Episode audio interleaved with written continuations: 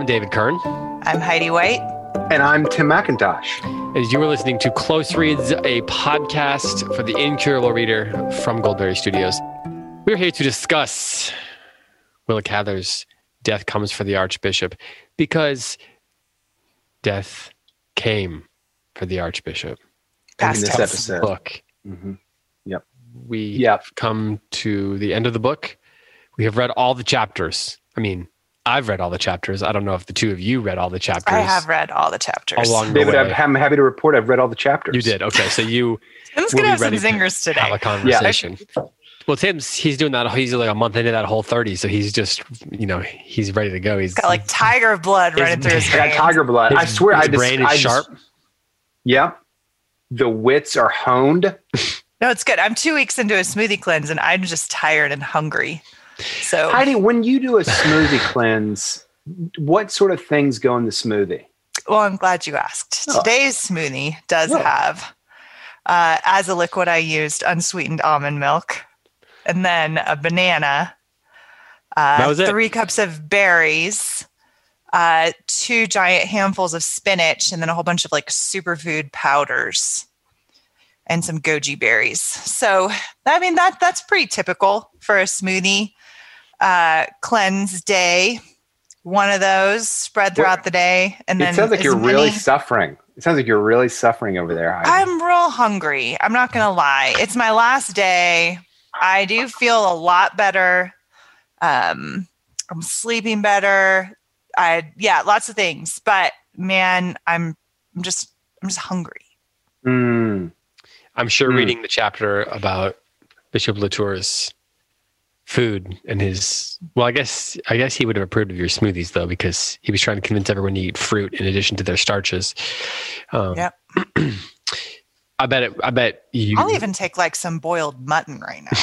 Maybe like the mules that those wilderness explorers ate. Yeah, actually, that doesn't sound good. Never mind. I don't really want. How would boiled mutton go? Frijoles. That's good. Gross. It wouldn't be good. Never mind. No? Maybe I'm not at the bottom of the barrel. So, okay. Anyway, I'm really glad you're feeling good, Tim. I hope that we get to hear your honed wits. Yeah. You better bring it today now that we've been. I know. I better. David's probably had some candy from a gas station. No. Yeah. Right. Probably had a bit of honey. Oh wait, that would never. That is like what an insult that was. We are here to discuss the final 2 books of Death Comes for the Archbishop. They are called Gold Under Pike's Peak and then Death Comes for the Archbishop. Aptly named final chapter or final section. So I have a question because that's my job. I come with questions. And my question to begin this conversation is, why is this book called Death Comes for the Archbishop?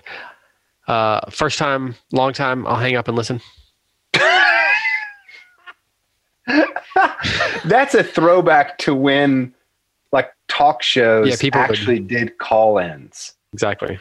And people would call in and that would be the refrain, first time, long time. My question, whoever the host is what do you think about the new minimum wage law or whatever it is? Yeah, that's just kind of funny. That was a throwback, David. Thank you. Long time. Do you want to answer the question though? I do. I think it's Death Comes for the Archbishop because the book is styled as a biography of this man. And I think, as I said on the first episode, I thought that this book was going to be kind of a murder mystery plot based on the title, Death Comes from the Archbishop. But once you know what it is, once you know it's not that, then the question is, what is it? And I think it's a little mini biography. By the way, one of our listeners, and I should have looked it up before I came online because I thought it was a real astute observation, compared the kind of mode of Death Comes for the Archbishop to the mode or the style of the Gospels. And I think that is exactly right. I think it's there's a real kinship there, a real similarity between those two. Heidi, why do you think that this book is called Death Comes for the Archbishop? Tim, thanks for asking. Absolutely. I also would like to answer this question. I think that there's so much detailed beautiful descriptive attention paid to the final chapters of this novel and Bishop Latour's life. And I mean, my contention from the beginning was this is a book that is the unfolding story of this man's great work. And then I think that that's why it's titled that. Like he completed his great work. He was faithful. He ran the race. And then upon leaving his life, he left something behind him, which is what he wanted to do. And that there's little hints of that throughout. He wants to leave something redeeming and good on the earth as a legacy to his ministry. And he did that. And then his death came. And so I think that he had such a fitting and beautiful end to his life. And then it's almost like this crown of like death came for him and he still left something behind. He completed the work. Yeah. Mm. What do you make of his conversation with, I don't remember which of his underlings it was, but he said something like, we can't worry about the future. And I thought that was an interesting phrase, an interesting, thing to tell a younger priest, given his own preoccupation with leaving something for the future. You talked about something that he could leave something behind, and for posterity. So how do you reconcile his words there to say don't worry about this, but also his preoccupation with worrying about how he's remembered in the future? Right. I think that's a really good question. And I thought a lot about it as I was reading. Is his desire, I was thinking more along the lines of, was his desire to leave something behind? Is that pride? Is that, he specifically calls the cathedral an extension of himself that he wanted to leave behind. And so I've kind of wrestled through the question, does that come from a place of pride and vainglory and vanity, or is that a holy desire? And I think that kind of goes along with your same question. Like is a future focus something for him to hold, like ought he to hold on to a future focus? And I think that he strikes a path of wisdom between, if virtue is the mean between two extremes, he could either not care at all what he leaves behind, or he could care so much that it becomes a pride or a monument to himself. And I think he does have that line of that golden mean of wisdom in knowing I have been called to do something and I did it. I did it to the best of my ability. I did it faithfully. I did not abandon the task that was set before me. But what I have once been able to control, I can no longer control. And so I will refuse to hold on to that. That's in God's hands now. So I think he was wise in that.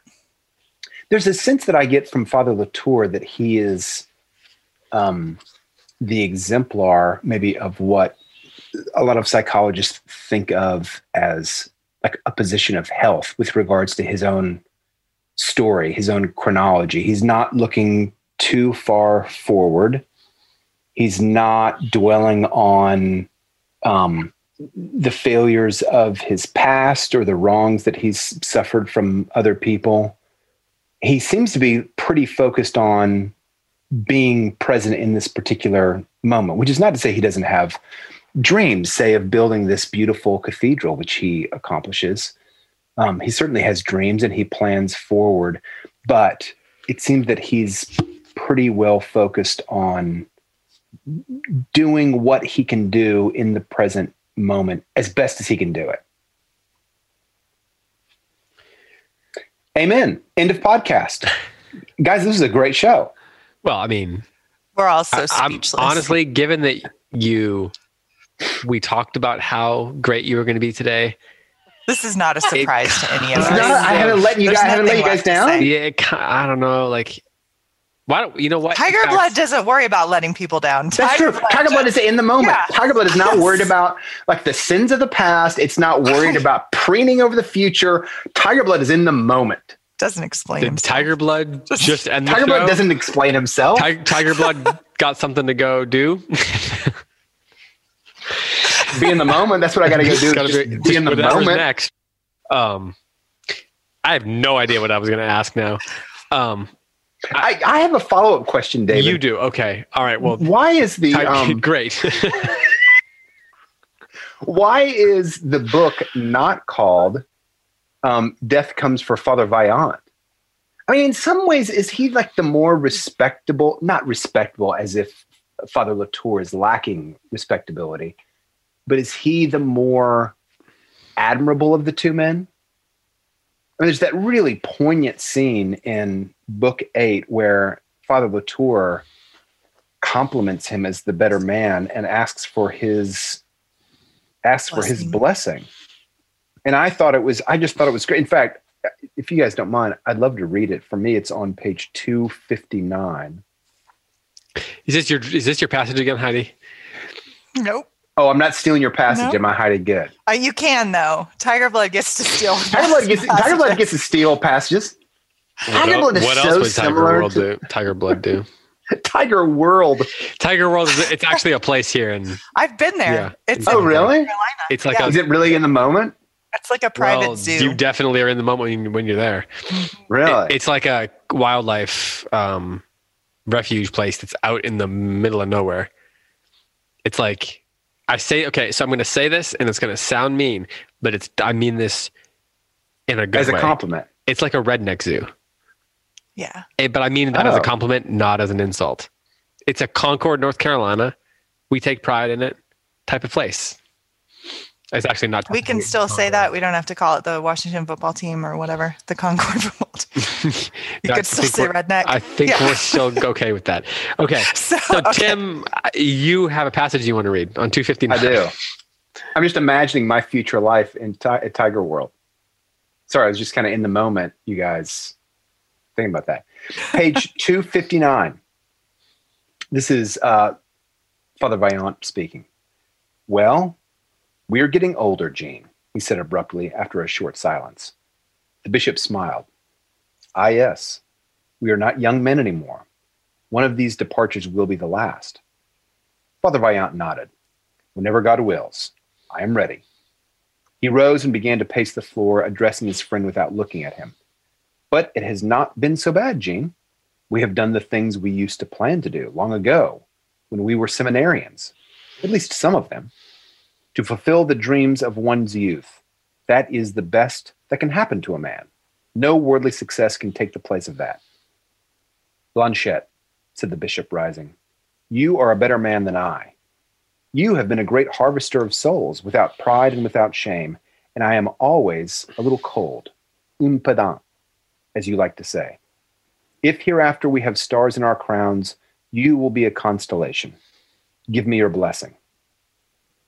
He knelt, and Father Vaillant, having blessed him, knelt and was blessed in turn. They embraced each other for the past, for the future. It's a great conclusion to that whole book, Book 8. And it made me wonder, I'm like, I wonder if Father Vaillant is, as Father Latour, as now Archbishop Latour says, the better man. And if so, why is this book not Death Comes for Father Vaillant? So last week I asked David asked the same question. Yeah. Yeah, I asked what I asked was who is the protagonist? Because I was thinking a lot about how, as I was reading it, Vaillant was a more compelling character. More vividly drawn, more interesting, more complex personality, all that stuff. But I think Heidi would disagree with that because she was right away like Latour is the guy, and given that we're in his POV, or you know we're actually there when he dies, that would make sense. Whereas Vaillant he goes off and leaves, and he comes back and he does the bidding of Bishop Latour. But you know what? Maybe it's still true that Vaillant is the most interesting because Little John is way more interesting than Robin Hood. Lancelot's way more interesting than King Arthur. Exactly. Go ahead. Yep. I think you guys are right. Like Vaillant he's the true missionary, right? Like this is the life that he was born to live. He has And he represents, I think, kind of a humbler posture towards the church, this unflagging energy for the salvation of souls.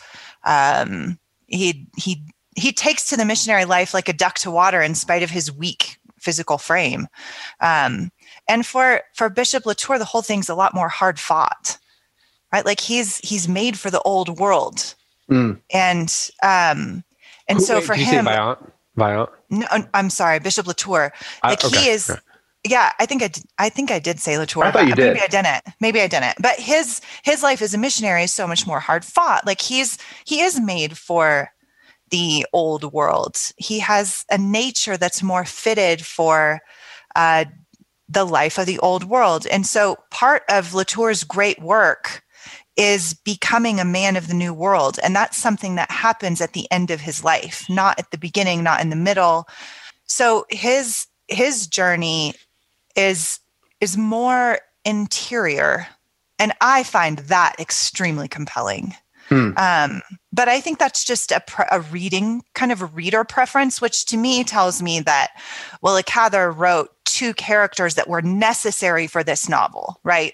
You had to have both of them. One would mean the novel was incomplete. You had to follow this journey that's external for one and internal for another. You have to follow both of them for it to be a complete novel. So in a sense, they're both the protagonists. They're both the heroes of the story. And their friendship, I think, is almost like a character in the story. It's a huge focus.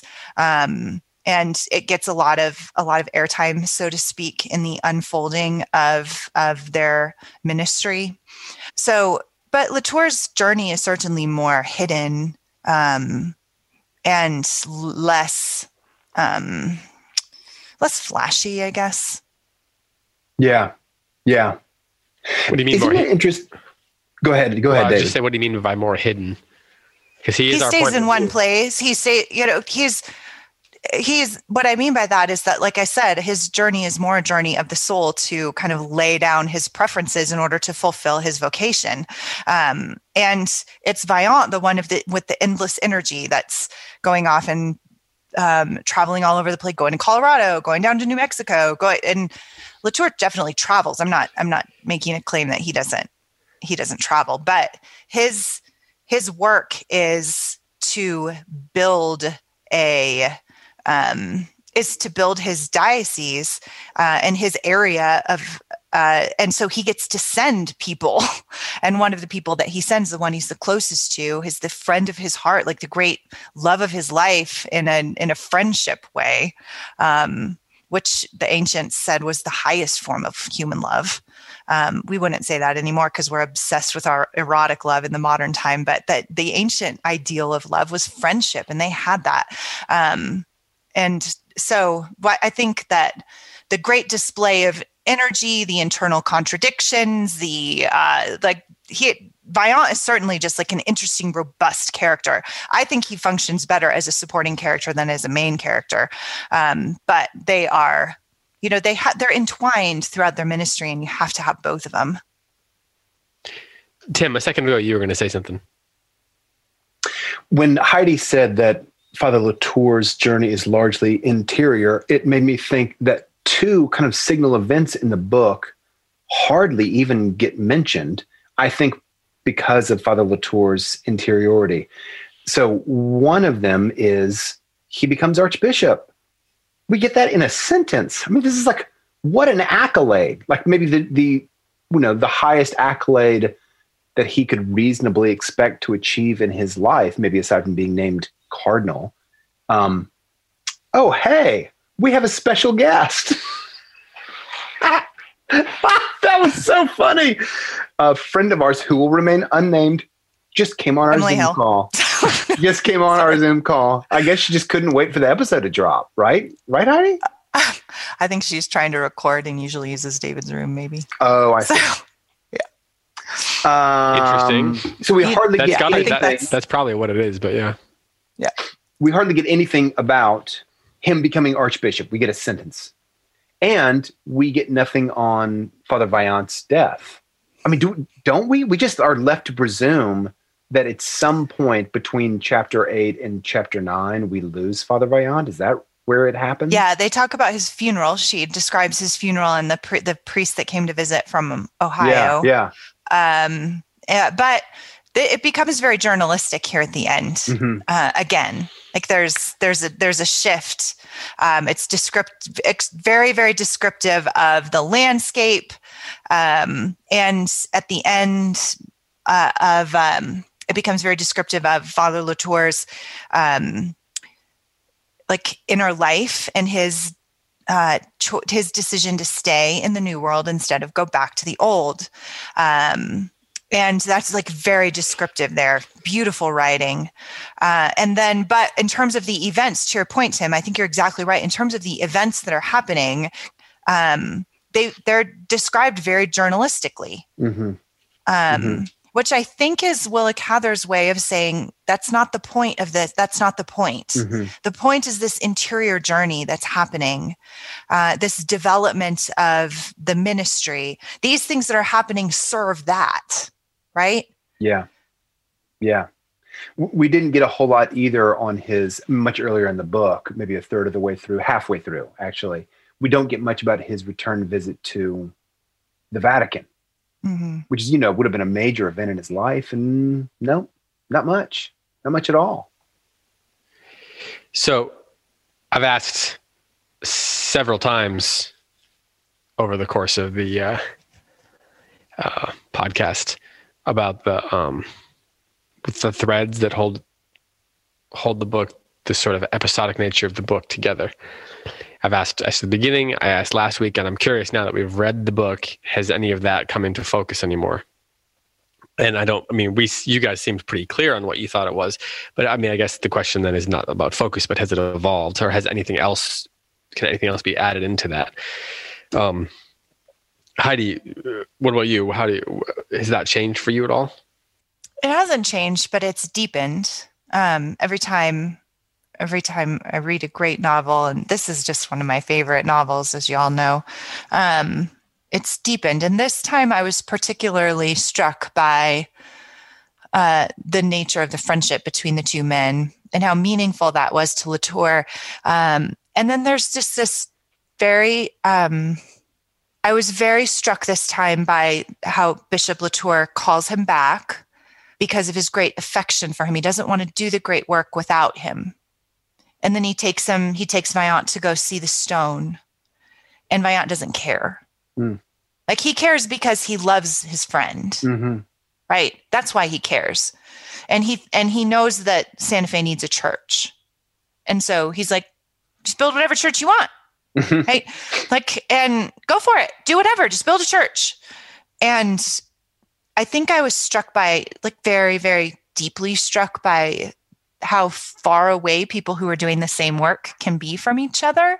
And even if they're united by a great affection, like, this is Latour's, he wants to build a beautiful church. Not out of vanity, but because that's how God has made him, right? Like, God has made him to be this kind of fastidious person who cares about the details, who cares about beauty, who holds a rock with the same care that he holds a sacred object in the church. Like, that is him. That's what he is great at. And that's what made him a great bishop. But he needed Vaillant in order to do the work.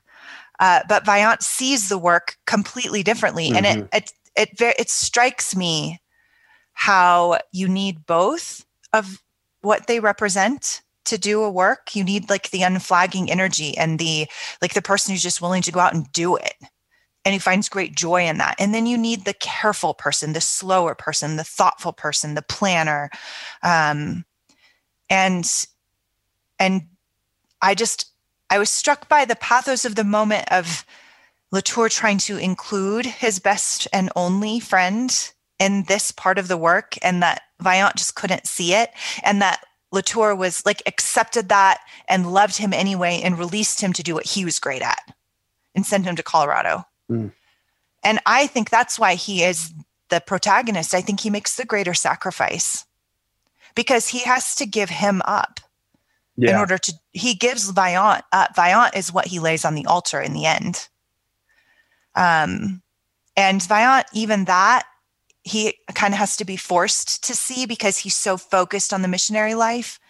You know, the moment when he's reading the letter and the one tear falls when Latour gives him the two mules. Like, I think that's the moment that Vaillant understands what Latour is giving up by sending him. Mm. And so I think that's that was the thing that struck me, to your point, David. I'd always I've seen the novel as this unfolding of a great work, and everything is supportive of that and told specifically for that. But I was struck by the fact that the friendship was part of the sacrifice that Latour makes for the sake of the work. Isn't it interesting that Father Vaillant, the man of action, is most concerned with an interior change, the salvation of souls? Latour, by contrast, is interior, who is most concerned with this external, which is the building of the cathedral. Mm-hmm. That's a really interesting juxtaposition. That is interesting. I never thought about that. That's lovely. Let's end this podcast. Let's go. Right there. We're good.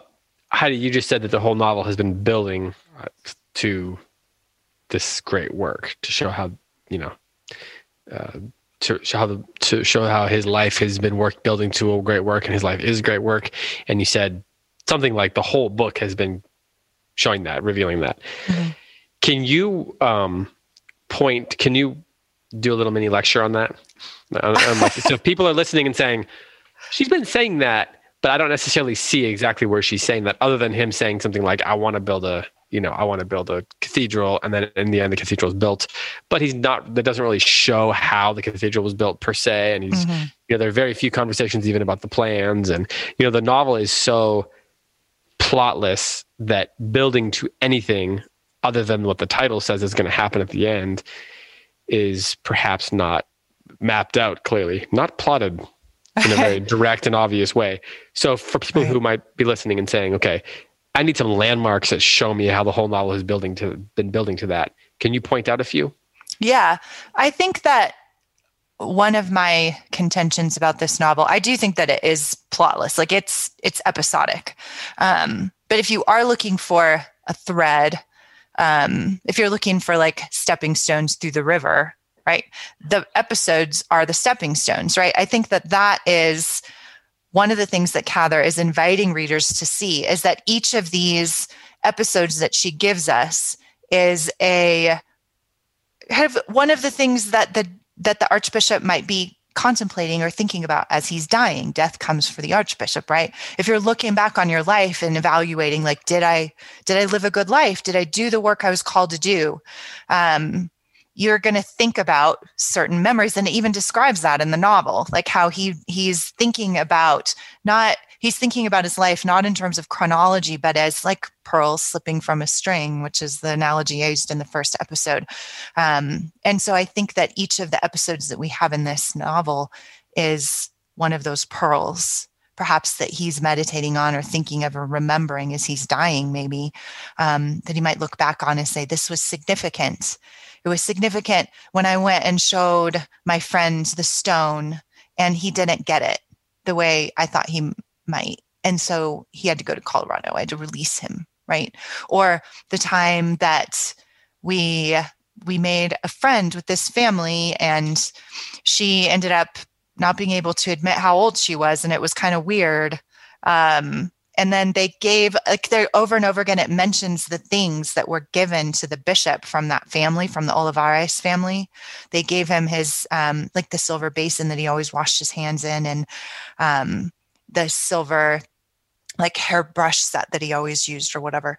Those are the kinds of things that are important to a man like Latour, that that those things represent the relationship and represent kind of the life he used to have in the old world. And he has, like, at least a piece of it that's given to him from a friend, right? And so these, or the moment that he comforted that old woman, but he couldn't rescue her, but he was able to comfort her and to give her an image of divine love that she cherished. Like, these are the kinds of things that a human looks back on and reflects on and become more and more significant to their memory and their understanding of themselves and their work over time. And I think that that is why so much attention is paid throughout the novel to these transforming moments in his life that maybe even at the time he didn't know how transforming they were until death came for him. And I do think that that's kind of the tying together of the episodes of this novel. Today's episode of the Close Reads podcast is brought to you by Thales College in Raleigh, North Carolina, a new college that integrates liberal arts and professional education at an affordable cost. You don't have to choose either liberal arts or a job-related major in education. Thales College combines both to provide the best possible preparation to help students thrive in both life and work. The cost of college is out of control today because of bloated administrations, enormous athletic programs, and luxurious, unnecessary amenities. Most schools have become too expensive to be a responsible choice for students. By contrast, Thales College was designed with a business model that actually makes sense for students who want to make their first major investment as an adult a responsible choice.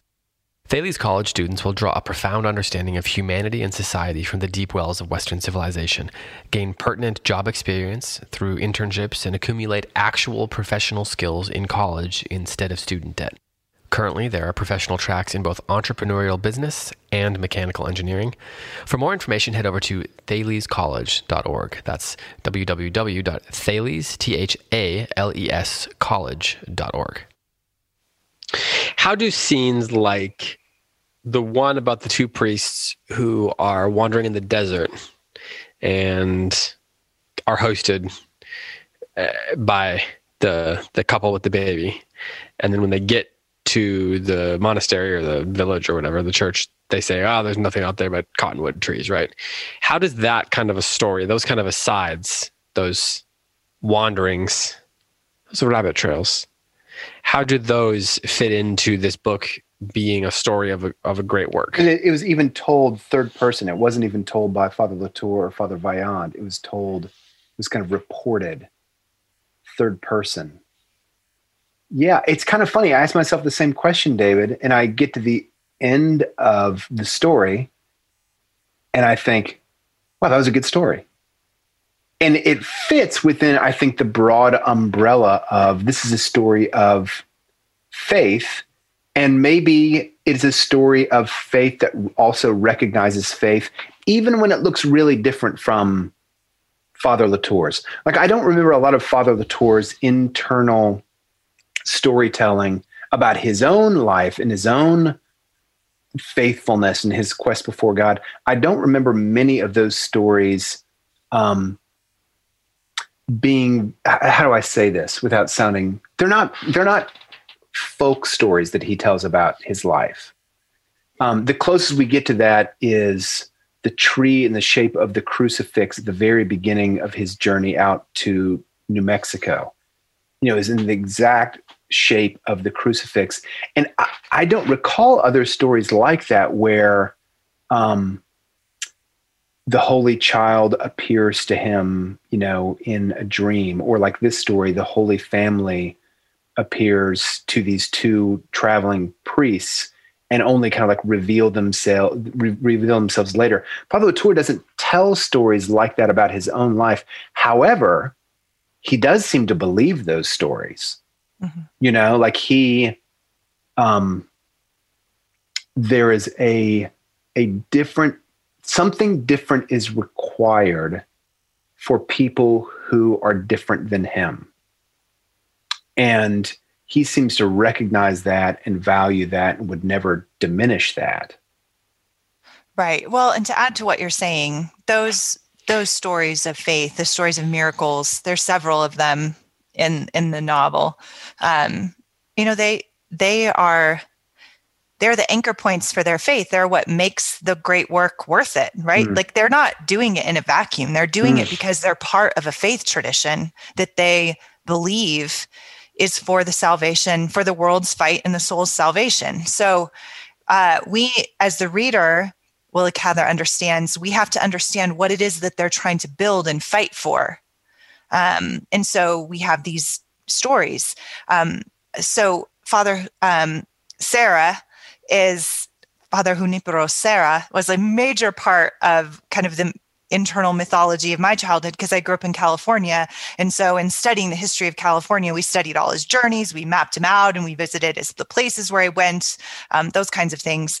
As historical, I didn't go to Catholic school or anything like that. We didn't learn him in terms of the faith. We just learned him in terms of the history of our land, right? But I didn't know any of those kinds of the stories of his faith that would have made him do it, right? It was just like he was a Catholic missionary, so he went and did all this stuff. But we have to, as the reader, we have to understand what it is that they're trying to do, what it is that they believe in. And those are the stories, the legends, the stories of the saints, so to speak, that kind of anchor us within their faith tradition. But then Cather does something really brilliant, which is she counterbalances that with an equal amount of attention to kind of the mythology and faith of the Mexicans and the Indians. So we also understand, again, that there's a meeting of cultures here. It's not just about the Catholic faith and what Father Vaillant and Bishop Latour are doing. There's also an existing culture that has its own very deep roots and deep traditions. And we, through the novel, get to understand that too. Sometimes, Heidi, this book feels like there are two story streams that sort of run side by side. One is the story of Father Vaillant and Father Latour, of course. And the other is the kind of indigenous peoples story stream. And the indigenous peoples, there are varieties within that story stream. You know, there are different beliefs between the Apaches and the Navajos. But we get this glimpse into that other story stream. And I think it's really interesting that for the most part, they travel side by side. And when they do intersect, it's not a violent intersection. It's not a peaceful intersection either, but it's not a violent one. I mean, we talked a lot about the kind of encroachments of colonialism, I think on episode 3. And having finished this book a second time, the more I think that Willa Cather seems to be presenting a view of that conflict of cultures, which is a little bit less, which is less driven by conflict, and it's more driven by a genuine drive for understanding. Agreed. It seems like Eusebio is a great example. He and Father Latour, they have this friendship, and it's really like tender friendship these two men have. And they are from opposite sides of the planet. I mean, literally and figuratively, they're from opposite sides of the planet. But there is this respect and admiration and affection that seems to have kind of triumphed over the potential catastrophe that comes along with these two cultures that the men belong to colliding with each other. Yeah, I think that's true. And they develop this very great and tender regard for each other and a high respect for each other in spite of these cultural walls between them. I will say Cather does this, I think in this section, we do come with an indictment against colonialism for the first time in the novel, with the story of the Navajo people driven from their land. Right. Another potential indictment actually is it comes earlier. This would be the second one. And I'd say the first one comes with the family that enslaved the woman. Yeah, the Smith family. Where were they from? Yes, that's Kentucky, right. Kentucky or something? Yeah. Something. Ohio. Maybe so. So we do have a couple of times in which there is a strong indictment and condemnation, I think, embedded within the novel of the kind of violent conquest of Native peoples. Mm-hmm. Mm-hmm. By the American government. It's interesting that those things are reported to Father Vaillant, Father Latour, But their interactions, when they have an interaction that could lead to the kind of real destructive, how do I say this? A power struggle between cultures. They had this ability, it seems, at the end of by the end of the book, we learned they had this ability to neither avoid those conflicts nor to inflame those conflicts. You know, like Father Latour's affection for his people, the people of New Mexico, is so sincere. It's so genuine that he almost by the end of the book, I almost think, wait, is he French? He doesn't seem French anymore. I mean, of course he is, but he seems to value the people, the indigenous people, more than he,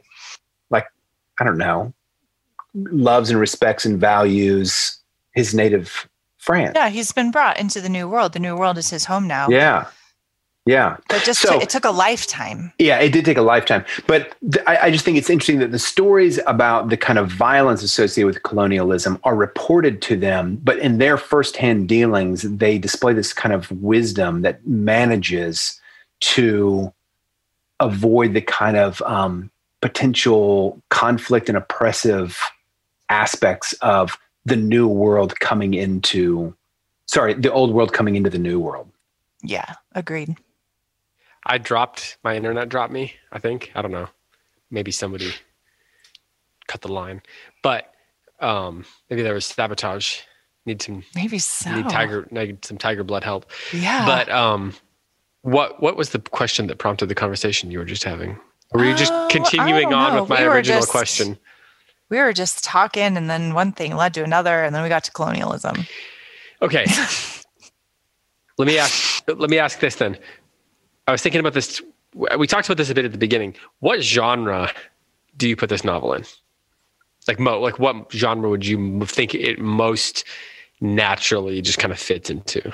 If I put a piece of cactus up next to your head and told you that I was going to hit it with a hammer and then it was going to smash into the side of your head, if you didn't answer the question, what would you say? First, I want to admit that that's a motivating fear, what you just described. I'm cactus genuinely motivated with a hammer blow, potentially kind of like driving the needles into my temple. That's a let me just say, people say all the time, if you someone put a gun to your head, what would you do? To your head. And at this point, it's a cliche. Local color. I'm not worried about it anymore. We're going with cactus because we're reading about New Mexico. Right. Mm-hmm. Yeah. But if I just hold a cactus up and I just kind of try to smash it in with my hands, then there's a couple problems. One, the force is maybe not enough for you to be like, yes, I will answer a question I don't want to answer. Yep. On the other hand, also, I'm going to have to deal with the fact the other side of the cactus is stuck in my hand. It's going to hurt you as much as it hurts me, like a parent to a child. Exactly. So if I have a hammer or a mallet or, something that can generate both some force and protects my hand, it's just more effective generally all around. So I don't want a cactus in my head, but I have no idea what genre this novel is.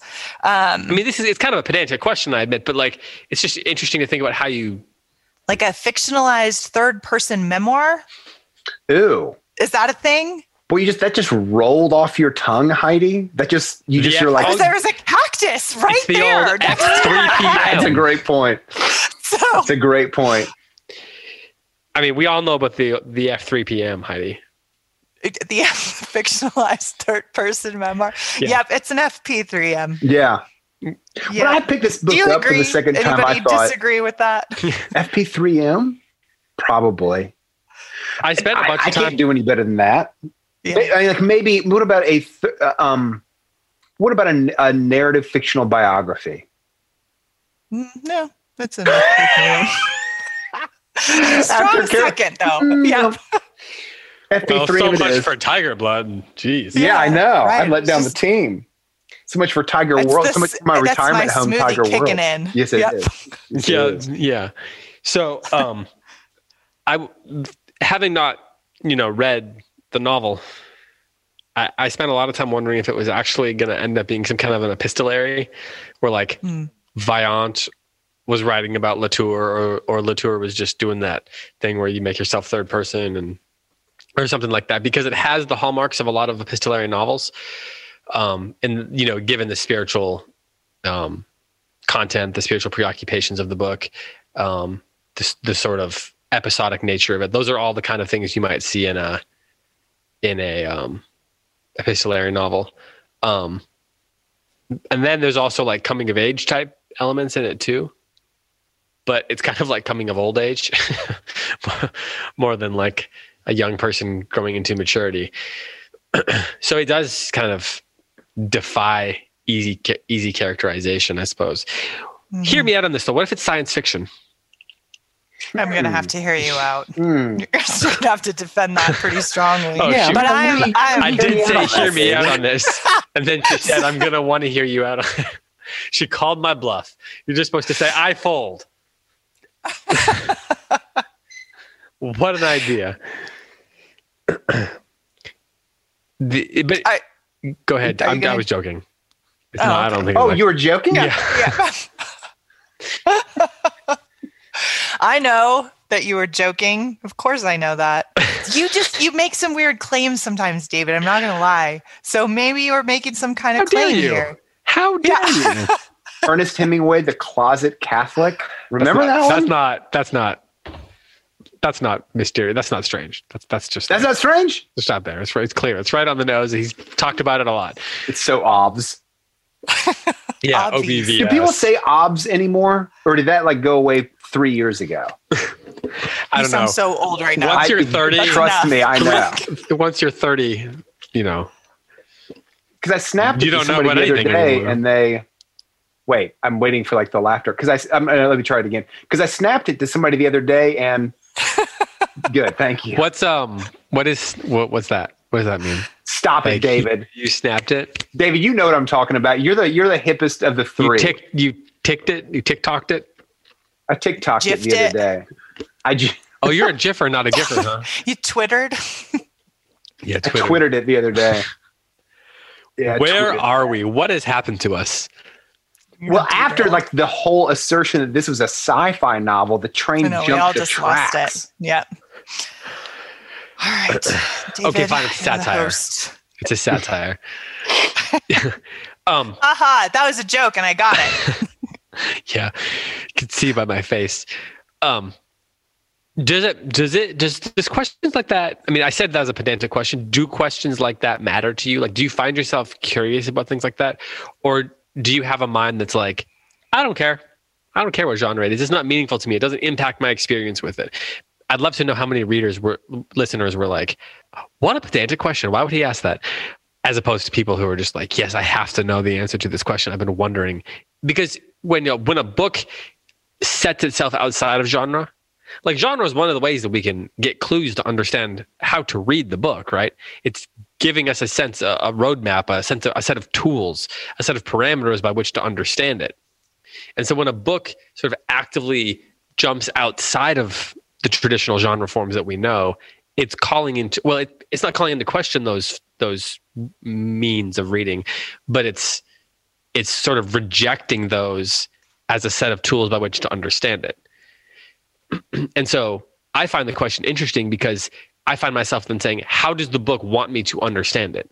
What is it that I'm being asked to do when reading this book? And I wonder, I'd be curious to know if she ever thought about it that way, or, there's a sort of stream of consciousness vibe to this book that I actually think compares interestingly to something like Joyce or characters like that, not authors like that, not because they're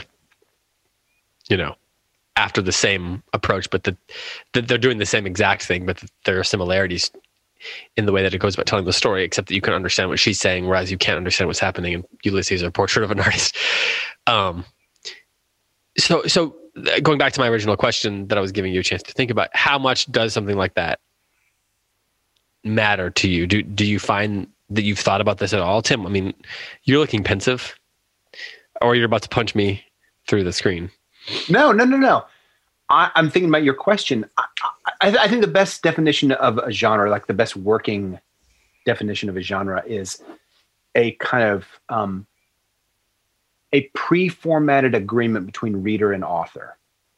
When I show up to a mystery novel, I expect a certain set of things to unfold. There'll be certain key plot points that will happen in the book. And if they don't happen in the book, I've read enough mystery novels to know that the author has made a real deliberate choice to either bring my attention to this, or they're like, you know, juggling with the species. They're making a choice in some way. Yeah.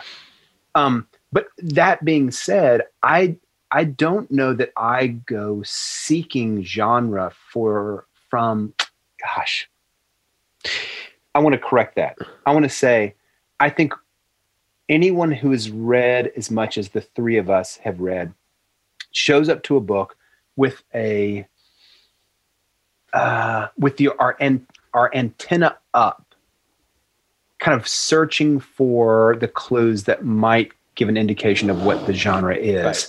But I think that I use antenna as the metaphor because it's kind of a search that's happening in the background, and what's happening in the foreground is what's happening to this character and that character, and where's our plot taking us, you know? And so I think the genre question kind of gets pushed to the back until we run into a big violation of the genre.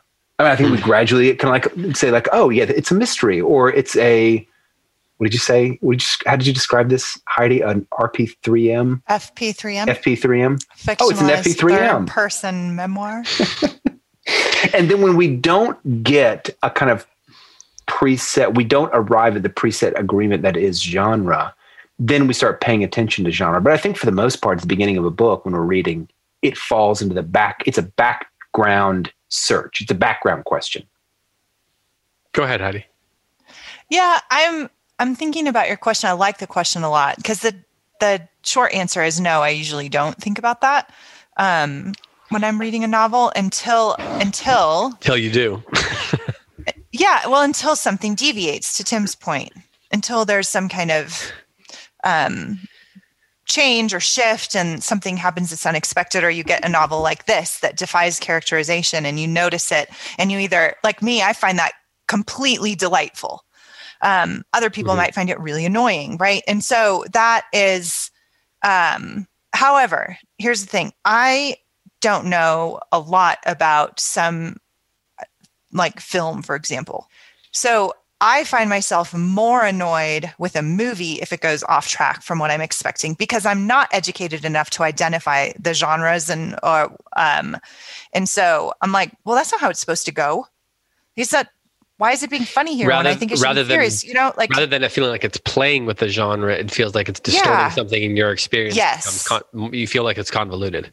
Yeah, because I can't name it, and I'm not educated enough in that particular field of study or whatever to like find it funny or cool or interesting if something deviates from what I'm expecting. I just want it to be what I'm expecting it to be.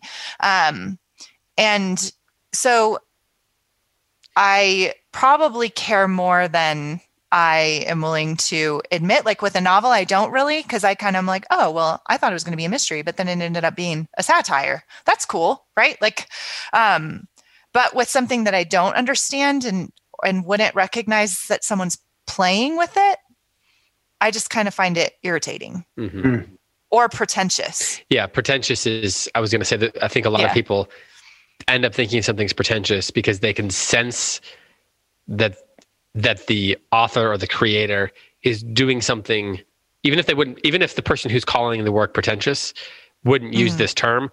I think what they're saying when they say that it's pretentious is this person is doing something that demands specialized knowledge to understand why and what they're doing and why they're doing it. So for example, you said you don't know a lot about certain kinds of film. So if the filmmaker plays with the form of that kind of film and has an ode to some 1930s movie that they're doing there, you don't have the specialized knowledge, and so you get distracted by it. It feels pretentious.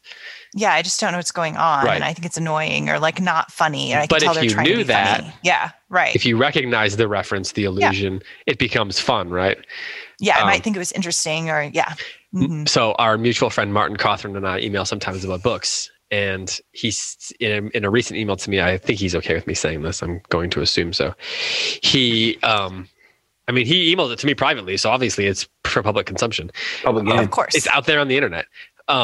He said something like, whatever happened to a good old straightforward narrative, because so much of modern fiction is about playing with and circumventing narrative. And I think personally that one of the reasons that a lot of people don't like to read what you call literature, what people would call literature, I don't mean like you call literature, but what people call literature, is because modern literature is often about playing with and circumventing forms that people don't have the specialized knowledge about. And so then they come to it and they feel like, well, it's just pretentious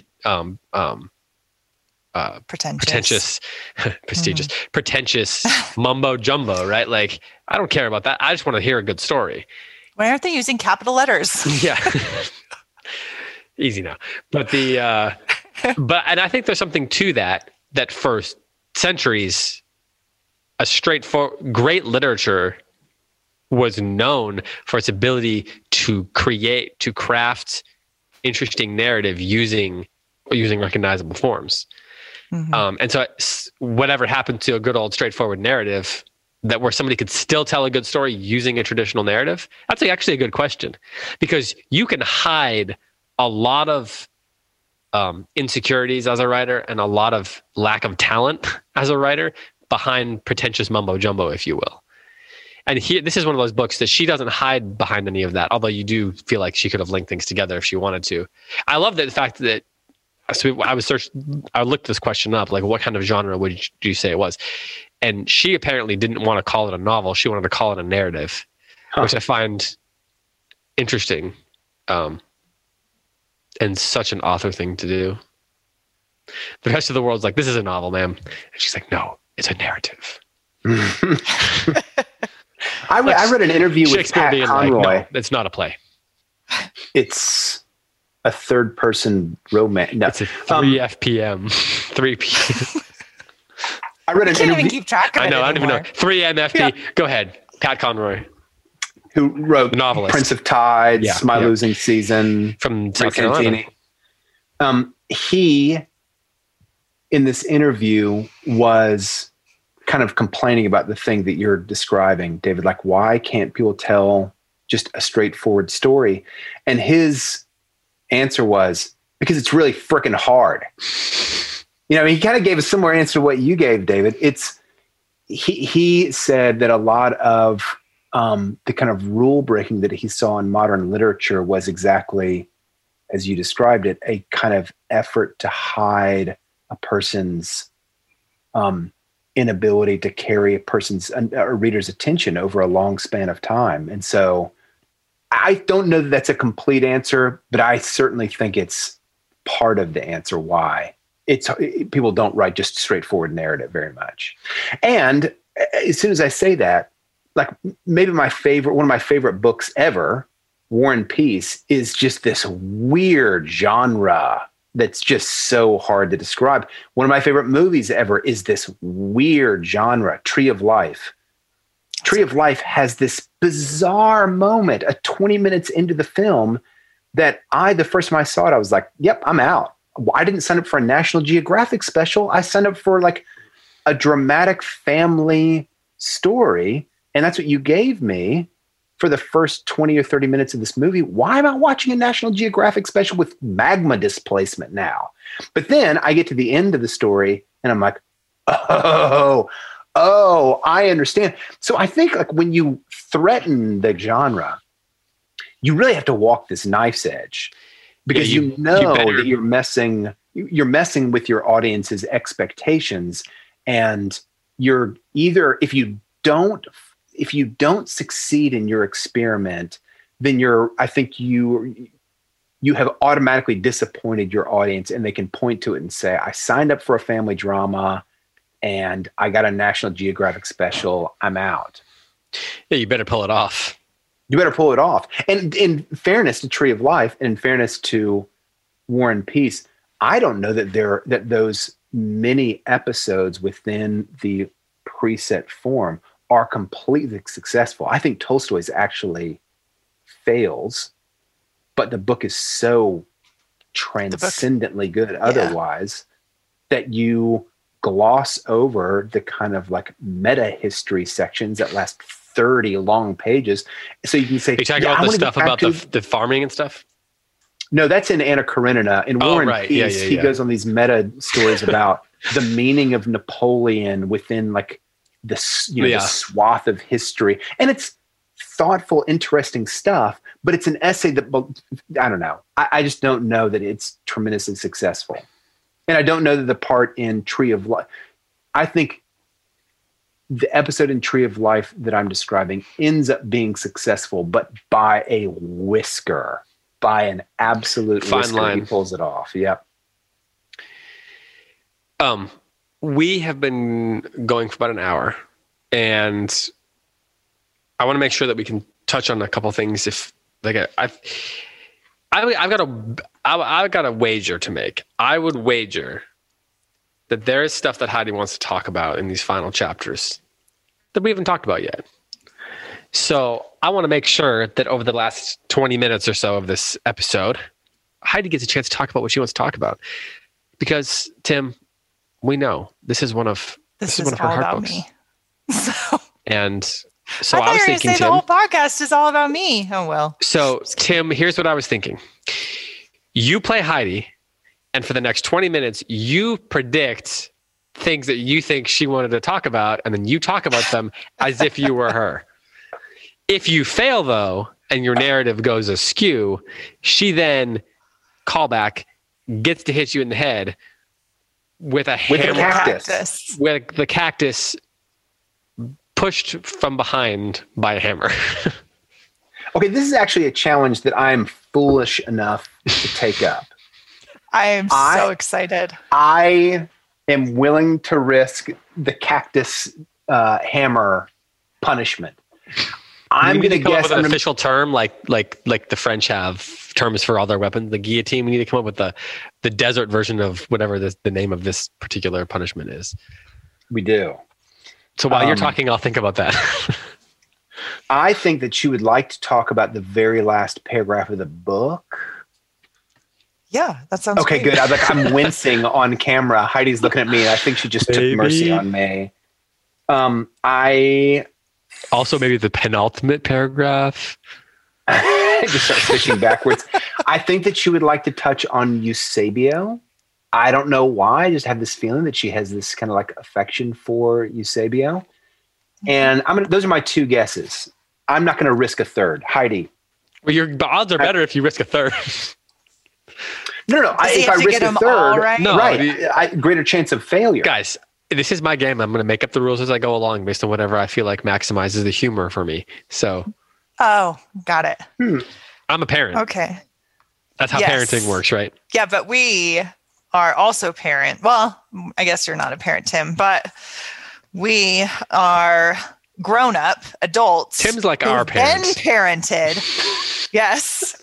We know all the tricks. Tim's like the dad of the show. No. Oh, that was sad. Uncle Tim. I'm trying to make you feel like you're part of the conversation after she threw you under the bus there. Okay. So, David, do you have any more rules to add to the game? Oh, I'm making them up as I go along. Like I said, I'm a parent, so keep going. So the very minute I had the opportunity, I went to this cathedral after I read the novel. And it's beautiful. So, so beautiful. Tim, I forgot, you haven't been there in your trips to Santa Fe? I've not. So I know that some of our listeners have posted pictures of the exterior of the cathedral on the Facebook page, or you could just look it up. Like, it's just the Santa Fe Cathedral. And it is made out of this beautiful stone, and it has a very European shape. And the inside of the cathedral is all whitewashed. And it has these huge stained glass windows that line the nave, and a very big, basin of holy water. I think it's hammered copper. It's just stunning. And it's not a very large, it's very spacious, but it's not like a European kind of cathedral it's not like Notre Dame that you can fit thousands and thousands of people in there. It has like a homey kind of feeling to it. And it feels very Southwest, while at the same time it has a grandeur to it that does indeed kind of draw the soul up. But my favorite part about it is that it's filled with light. like natural light, which a lot of European cathedrals, either the medieval style or the Gothic style are not. A lot of them are very dark inside and have kind of a cave-like feeling, which has its own beauty to it. But this very American cathedral is just like bathed in sunshine and colored light because it's all coming through this stained glass. I remember I took my kids there. Jack, I think he was maybe 8. And I remember him finding like seeing these like patches of colored light on the stone floor and trying to chase them and step on the light. And because it's just so compelling, like this dancing colored light all through this beautiful interior space that's just lit up with the sun, and these like very simple but holy feeling. And just like all cathedrals, it has like a hushed kind of holiness to it. So I can't help but picture Bishop Latour in this place. Mm. And I think that's one of my favorite things about my own imaginative experience with this novel is living in the Southwest and knowing a lot of these places, but knowing these are fictional characters that were based on real people. Yeah. I have like a very embodied experience with my imagination as I'm reading this. Mm. And we've already compared Cather with some other writers who do the same thing with the Southwest, but I think she does it in a way that makes the land very accessible and beautiful in our imaginative experience with the novel, instead of kind of this like harsh grandeur that so many other Western novelists give the feeling of the West. She makes it like accessible and holy and detailed and intimate. Mm. And so as he's dying, here I'll read the final paragraph. When the cathedral bell tolled just after dark, the Mexican population of Santa Fe fell upon their knees, and all American Catholics as well. Many others who did not kneel prayed in their hearts. Eusebio and the Tesuque boys went away quietly to tell their people, and the next morning the old archbishop lay before the high altar in the church he had built. Mm. And I just love those clause or those phrases at the end. The old archbishop lay before the high altar in the church he had built. That's just such a fitting end, especially internally for me, to picture him in this place that I've been, and to think of like he, in my mind, like I know he's fictional, but like he built this cathedral and it's beautiful, and it is an extension of himself because he was wholly dedicated to God. And so in that sense, the thing that he built is an extension of himself, because you don't think about him while you're there, you think about God, and that's what he would have wanted. And so in that way, it's just such his death, I think, is worthy of his life. It is that picture at the end is the perfect conclusion of the book. It is. This is what a life well lived looked like. You know, the man kind of, enshrined within his accomplishment, which is this cathedral. Yeah. And the cathedral is more than just a building, as we know. It's kind of the instantiation of this life of faith, this dedicated life of faith that the man has lived. It's a great, great, great ending to the book. While you were talking, I was looking at pictures of it, of the church. So people should go look at the pictures. It's beautiful. How many people would you say could fit in it? I couldn't tell by the pictures. Several hundred. I'm sure there's an official number. Yeah, I'm sure there's an official number, several hundred. Yeah, but fire code number. Yeah. But it's not, it doesn't have that vast kind of, like the feeling you get in many Gothic cathedrals that you're like a tiny, tiny little toy in the presence of God, which it is supposed to give you that. Those Gothic cathedrals are supposed to make you look small and draw your eye out. That's designed for that. But this one has a much like an intimacy, almost like a hominess to it. Mm. Hmm. It's warm. It is warm. Anything else you want to talk about? David. I'm curious. Come on, buddy. Come on. Well, I mean, we got to give her a chance. No. So I actually do want to ask you guys a question, though, because right before that paragraph, there's the Actually, that's hilarious. It is the penultimate paragraph. Because it says, Bernard says, you know, what is it, Father? I'm here. And then it says, he continued to murmur, to move his hands a little, and Magdalena thought he was trying to ask for something or to tell them something. But in reality, the bishop was not there at all, standing in a tip-tilted green field among his native mountains. And he was trying to give consolation to a young man who was being torn in two before his eyes by the desire to go and the necessity to stay. He was trying to forge a new will in that devout and exhausted priest.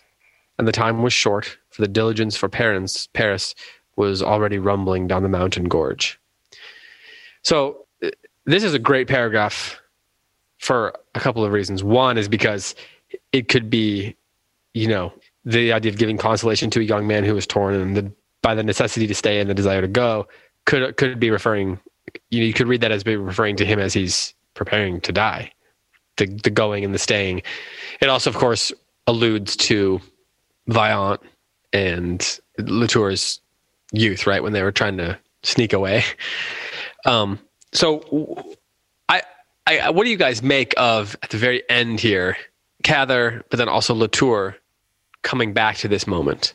You know, there's the meta question of why does she come back to that moment? And there's also, you know, what does it mean that Latour on his deathbed was coming back to that moment, such that people thought he was talking to them, but in his mind, he's having this memory that's like bringing his body alive. He's like moving his hands and things like that.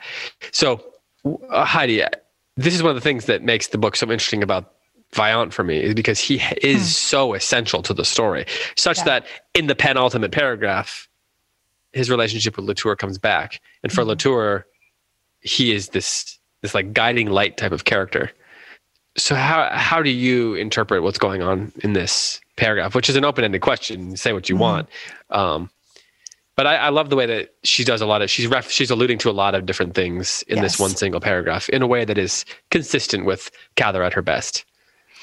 Yeah, I totally agree with you on that. I mean, and on the one hand, you have almost like a St. Paul kind of question, like St. Paul describes in, I think it's the first chapter of Philippians, that he was sick almost unto death, but he knew he had to stay to complete the work. Right. And he says, I think I shall stay, for it is very much better for you that I stay, but I desire to go and be with the Lord. And he does indeed recover and continue his work. And so there's that. And if you're interpreting it that way, then it's a blessing from God to go, right? Because he doesn't stay. It's a way of saying, no, you can go, because you've completed the work. You've done what I've asked of you. So it's a blessing into the next world. And on the other hand, it's a memory of his friendship with Vaillant that was obviously completely formative. One of those like moments in your life that you don't realize how much is hanging on it, right? Yeah. that he convinced Vaillant to get on the carriage. Yeah, everything changes at that moment. Yes. And that he was the spiritual consolation and comfort for his friend in that moment in his life. And then there's also then, of course, kind of the existential contemplation of death. Like, do I really want to die? And I don't mean that in the spiritual way of like, have I completed the work? I really mean it in like the terrifying reality of leaving life behind. That is all of us, no matter how strong our faith is, have to wrestle with the terror of like the grave, you know? And so there, I think that there's kind of that layer undergirding that moment for him too. But we also did have a deathbed scene of another priest that we talked a lot about several chapters before. And this deathbed scene is nothing like that. And so we have like that doubling within the story that we don't realize is going to come full circle as we're reading about the death of this other priest who is flawed to the end. And then we have, Bishop Latour's peaceful transition to the next world. What else do you see in that paragraph, Tim? The beginning of the journey, like the beginning of the whole story kind of is in that moment. Because I think Father Latour would have ended up in the New World, even if Father Vaillant had decided to stay, Mm-hmm. But, oh, what a different life, a completely different life. In some ways, he was his spouse, you know? Agreed. And what a completely different life. And I think a much less efficacious life. I think a much less joyful life if Father Vaillant had not been much part of the story. Yeah. Oh, yeah. No doubt. So at the end, thinking back to the beginning, that seems like a really good reason for that paragraph to be where it is. David, what else do you see? I was thinking about how at the beginning, the very beginning in the first, 1.1, that cruciform tree chapter, and it begins, one afternoon in the autumn of 1851, a solitary horseman followed by a pack mule was pushing through an arid stretch of country somewhere in central New Mexico. He had lost his way and was trying to get back to the trail with only his compass and his sense of direction for guides. Talks about the country being featureless and all that. And it delivers us into the story in a really interesting way, of course, very effectively. But there's this solitariness that it describes, right? And then here at the end, it reveals how, although the diligence that he's going to, rumble down the mountain gorge to heaven on is a solitary journey, he also is... the end of the book is marked by the lack of solitary, the lack of loneliness that Latour and Vaillant to some degree have at the end. So although at the beginning of the book, he's wandering in this arid desert and he's lost and he's alone and he's just got this pack mule and it's, very dramatic and lonely. At the end, he's surrounded by people who love him. There's many others, many, many other people in the area are praying and they fall to their knees and he's surrounded by people and it refers to his friendship. And so the book at it focuses clearly at the end on, I guess the only way I can think of to put it right now is the lack of loneliness on the, and perhaps even on the joy that is the community of people. And I think that's, I think she's doing that on purpose. I mean, I don't know that she would have said, at the beginning he was lonely, at the end he wasn't. But I at least stood out for me that for so much of the book, he has this sense that he's lonely. He feels lonely. He wants Vaillant to come back. He's desperate for Vaillant to be there, right? For his friend to be there. But in the end, lonely is one thing that, although he might have felt lonely, alone, let me put it that way, alone is one thing that he was not. He was both in relationship with God and with all these people. Mm-hmm. And his life's work are what allowed those people to gather. And I think that's pretty meaningful. And him having built this place for them to gather and creating culture around that place, around that venue, in a place where he had been wandering alone in the desert with a pack mule, at the risk of falling on a cactus.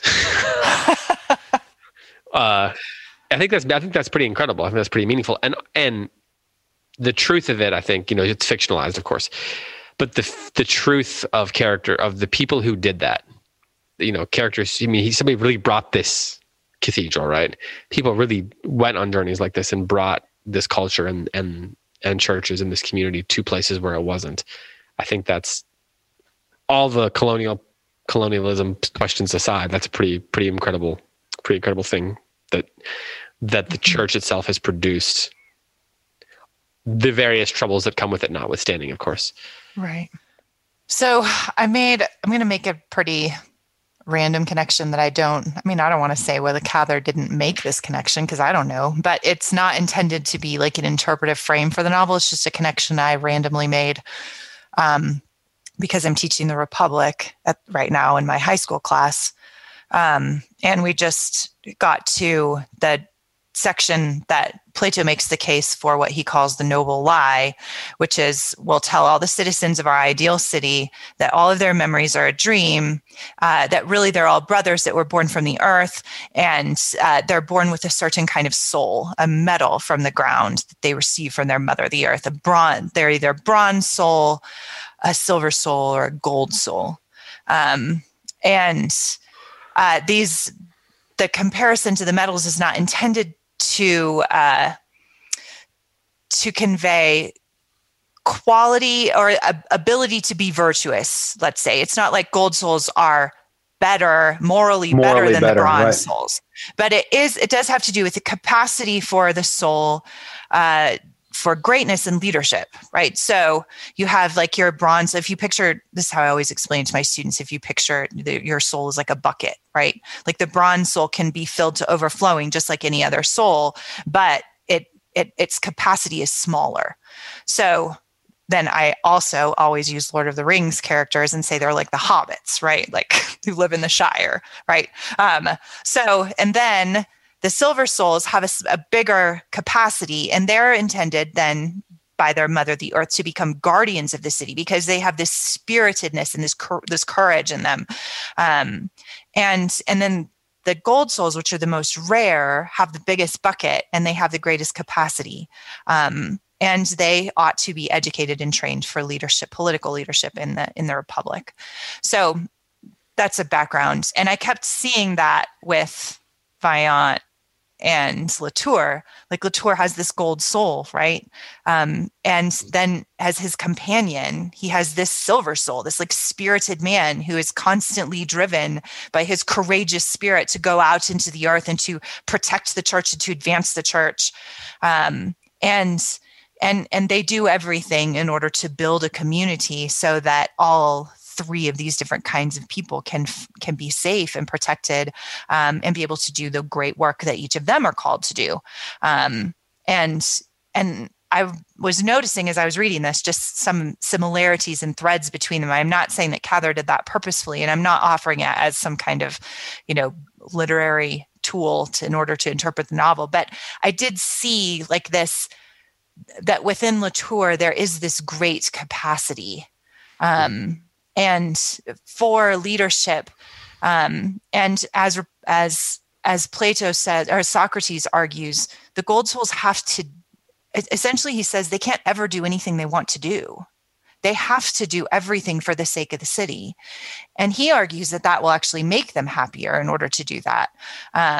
But they are, again, to use the Lord of the Rings characters, like the Gandalfs and the Galadriels, right? These gold souls, the Bishop Latour, who had this great capacity to bring justice to his area of influence and leadership. And he did indeed do that to the best of his ability, not to make it ideal, as every city ends up sick, but he did run the race well, and his death was good. He had a good death. And I mean, what could any of us, as Vaillant says, what better life than to do the thing you dreamed of as a young man, right? And then to have a good death. Like that is the ultimate gift of grace. Heidi, I do believe I'm picking up a theme with you. We just finished, you and I, doing the Richard II podcasts and the Plays the Thing podcast. And one of the things that you were frustrated about with the king, Richard II, was his kind of, I'll put words in your mouth and you can correct me. I think that you thought that Richard II was a gold soul who kind of acted like maybe an aluminum soul, to kind of break out of the Republic for a second. He was destined, he had the capacity for greatness. We hear it in his poetry, the insights of the nature of kingly rule. And yet he kind of abdicates, he becomes a liar, he's slovenly in his rule, et cetera, et cetera. And you accused him of sloth, which is basically kind of like a failure to rise to his position. So I just wonder, and here we have Latour by contrast, who really stepped into and fulfilled that great call to be a gold soul, to be a ruler who is not his own, but it's fulfilling this task given to him by God. And he's always doing things that are not really his own desires, maybe with the exception of the building the cathedral, but even the cathedral is born out of his calling. Right. Yep. To the glory of God and for the sake of the salvation of man, right? Yeah. To bring people there to live the sacramental life. I think that definitely is a theme. That's why I love the show, The Crown, at least the first season for sure. I loved, right? The crown must always win, and for all of us, we have these areas that we must inhabit, and we must learn to die to ourselves for the sake of the life of the world. That's, I believe that's the pilgrimage of the Christian life. I think that's what we ought to do. And in so doing, we will win back our own life, as Christ says. And I think that one of the reasons why I love this novel so much is that it's such a rare kind of novel. Like we talked earlier about genres, and, you know, it's just so hard. It's so hard to write a straightforward narrative. And she definitely does not write a straightforward narrative. But, you know, what's easy is undermining characters. Mm. And it's not easy to, I think, create a truly heroic person who lived an ordinary life. That's a hard thing to do. For sure. And she does it. She succeeds. And Wendell Berry does that same thing. I think that Tolstoy does the same thing, right? You brought him up earlier. There are these great authors who can take a character and present them as having lived an ordinary life and being a truly heroic person. It's easy to undermine and cut down a character, even your own character as a writer. It might be painful, but it's easy, right? Yeah. It's harder to create someone who actually is a compelling, nuanced, complex character who overcomes temptation, lays down their life for the life of the world. And she does it with a Catholic priest, and she's not even Catholic. That's amazing. It's a remarkable achievement as a writer. And I appreciate it as a Christian reading the novel thing. I just want to say, thank you for presenting our faith positively in a world that just wants to cut us down, right? So I find it refreshing and very motivating to me on, you know, on a spiritual level. Agreed. Pragmatic. Agreed. Too. Well, I think that's as good a place as any to end our conversation. I think that was well said. Tim, do you want to add anything to that and just undermine what she just said so beautifully? No. Okay. It's easier that way. Yeah. Okay. Well, cool. We'll call it an episode there. Next week we will answer your questions. So make sure you post your questions on the thread on Facebook, or you can email them to us, and you can email to david@goldberrybooks.com. That's the best place to get questions in if you are not on the old Facebook page. You can always follow us on Instagram as well at Close Reads Pods. And don't forget about our newsletter, closereads.substack.com. And of course, last but not least, there is the Patreon page. That is patreon.com/closereads. Heidi, Ian Andrews, and I are into the Two Towers now. And so we are discussing all kinds of kingly stuff, all kinds of battles, and we're about to do Treebeard, all that kind of stuff. So if you are interested in joining the conversation over there, you can go to patreon.com/closereads. And of course, we do have some new sweet show swag to go with that as well. So with that, thank you so much for listening. Thanks to Logan Green for mastering and editing this audio and making it so that it is more palatable to the ear. What is the palate of an ear called? I need to look that up. Anyway, it's making it more listenable. So for Tim McIntosh, for Heidi White, I'm David Kern. Thanks so much for listening, and talk to you next week. Until then, happy reading.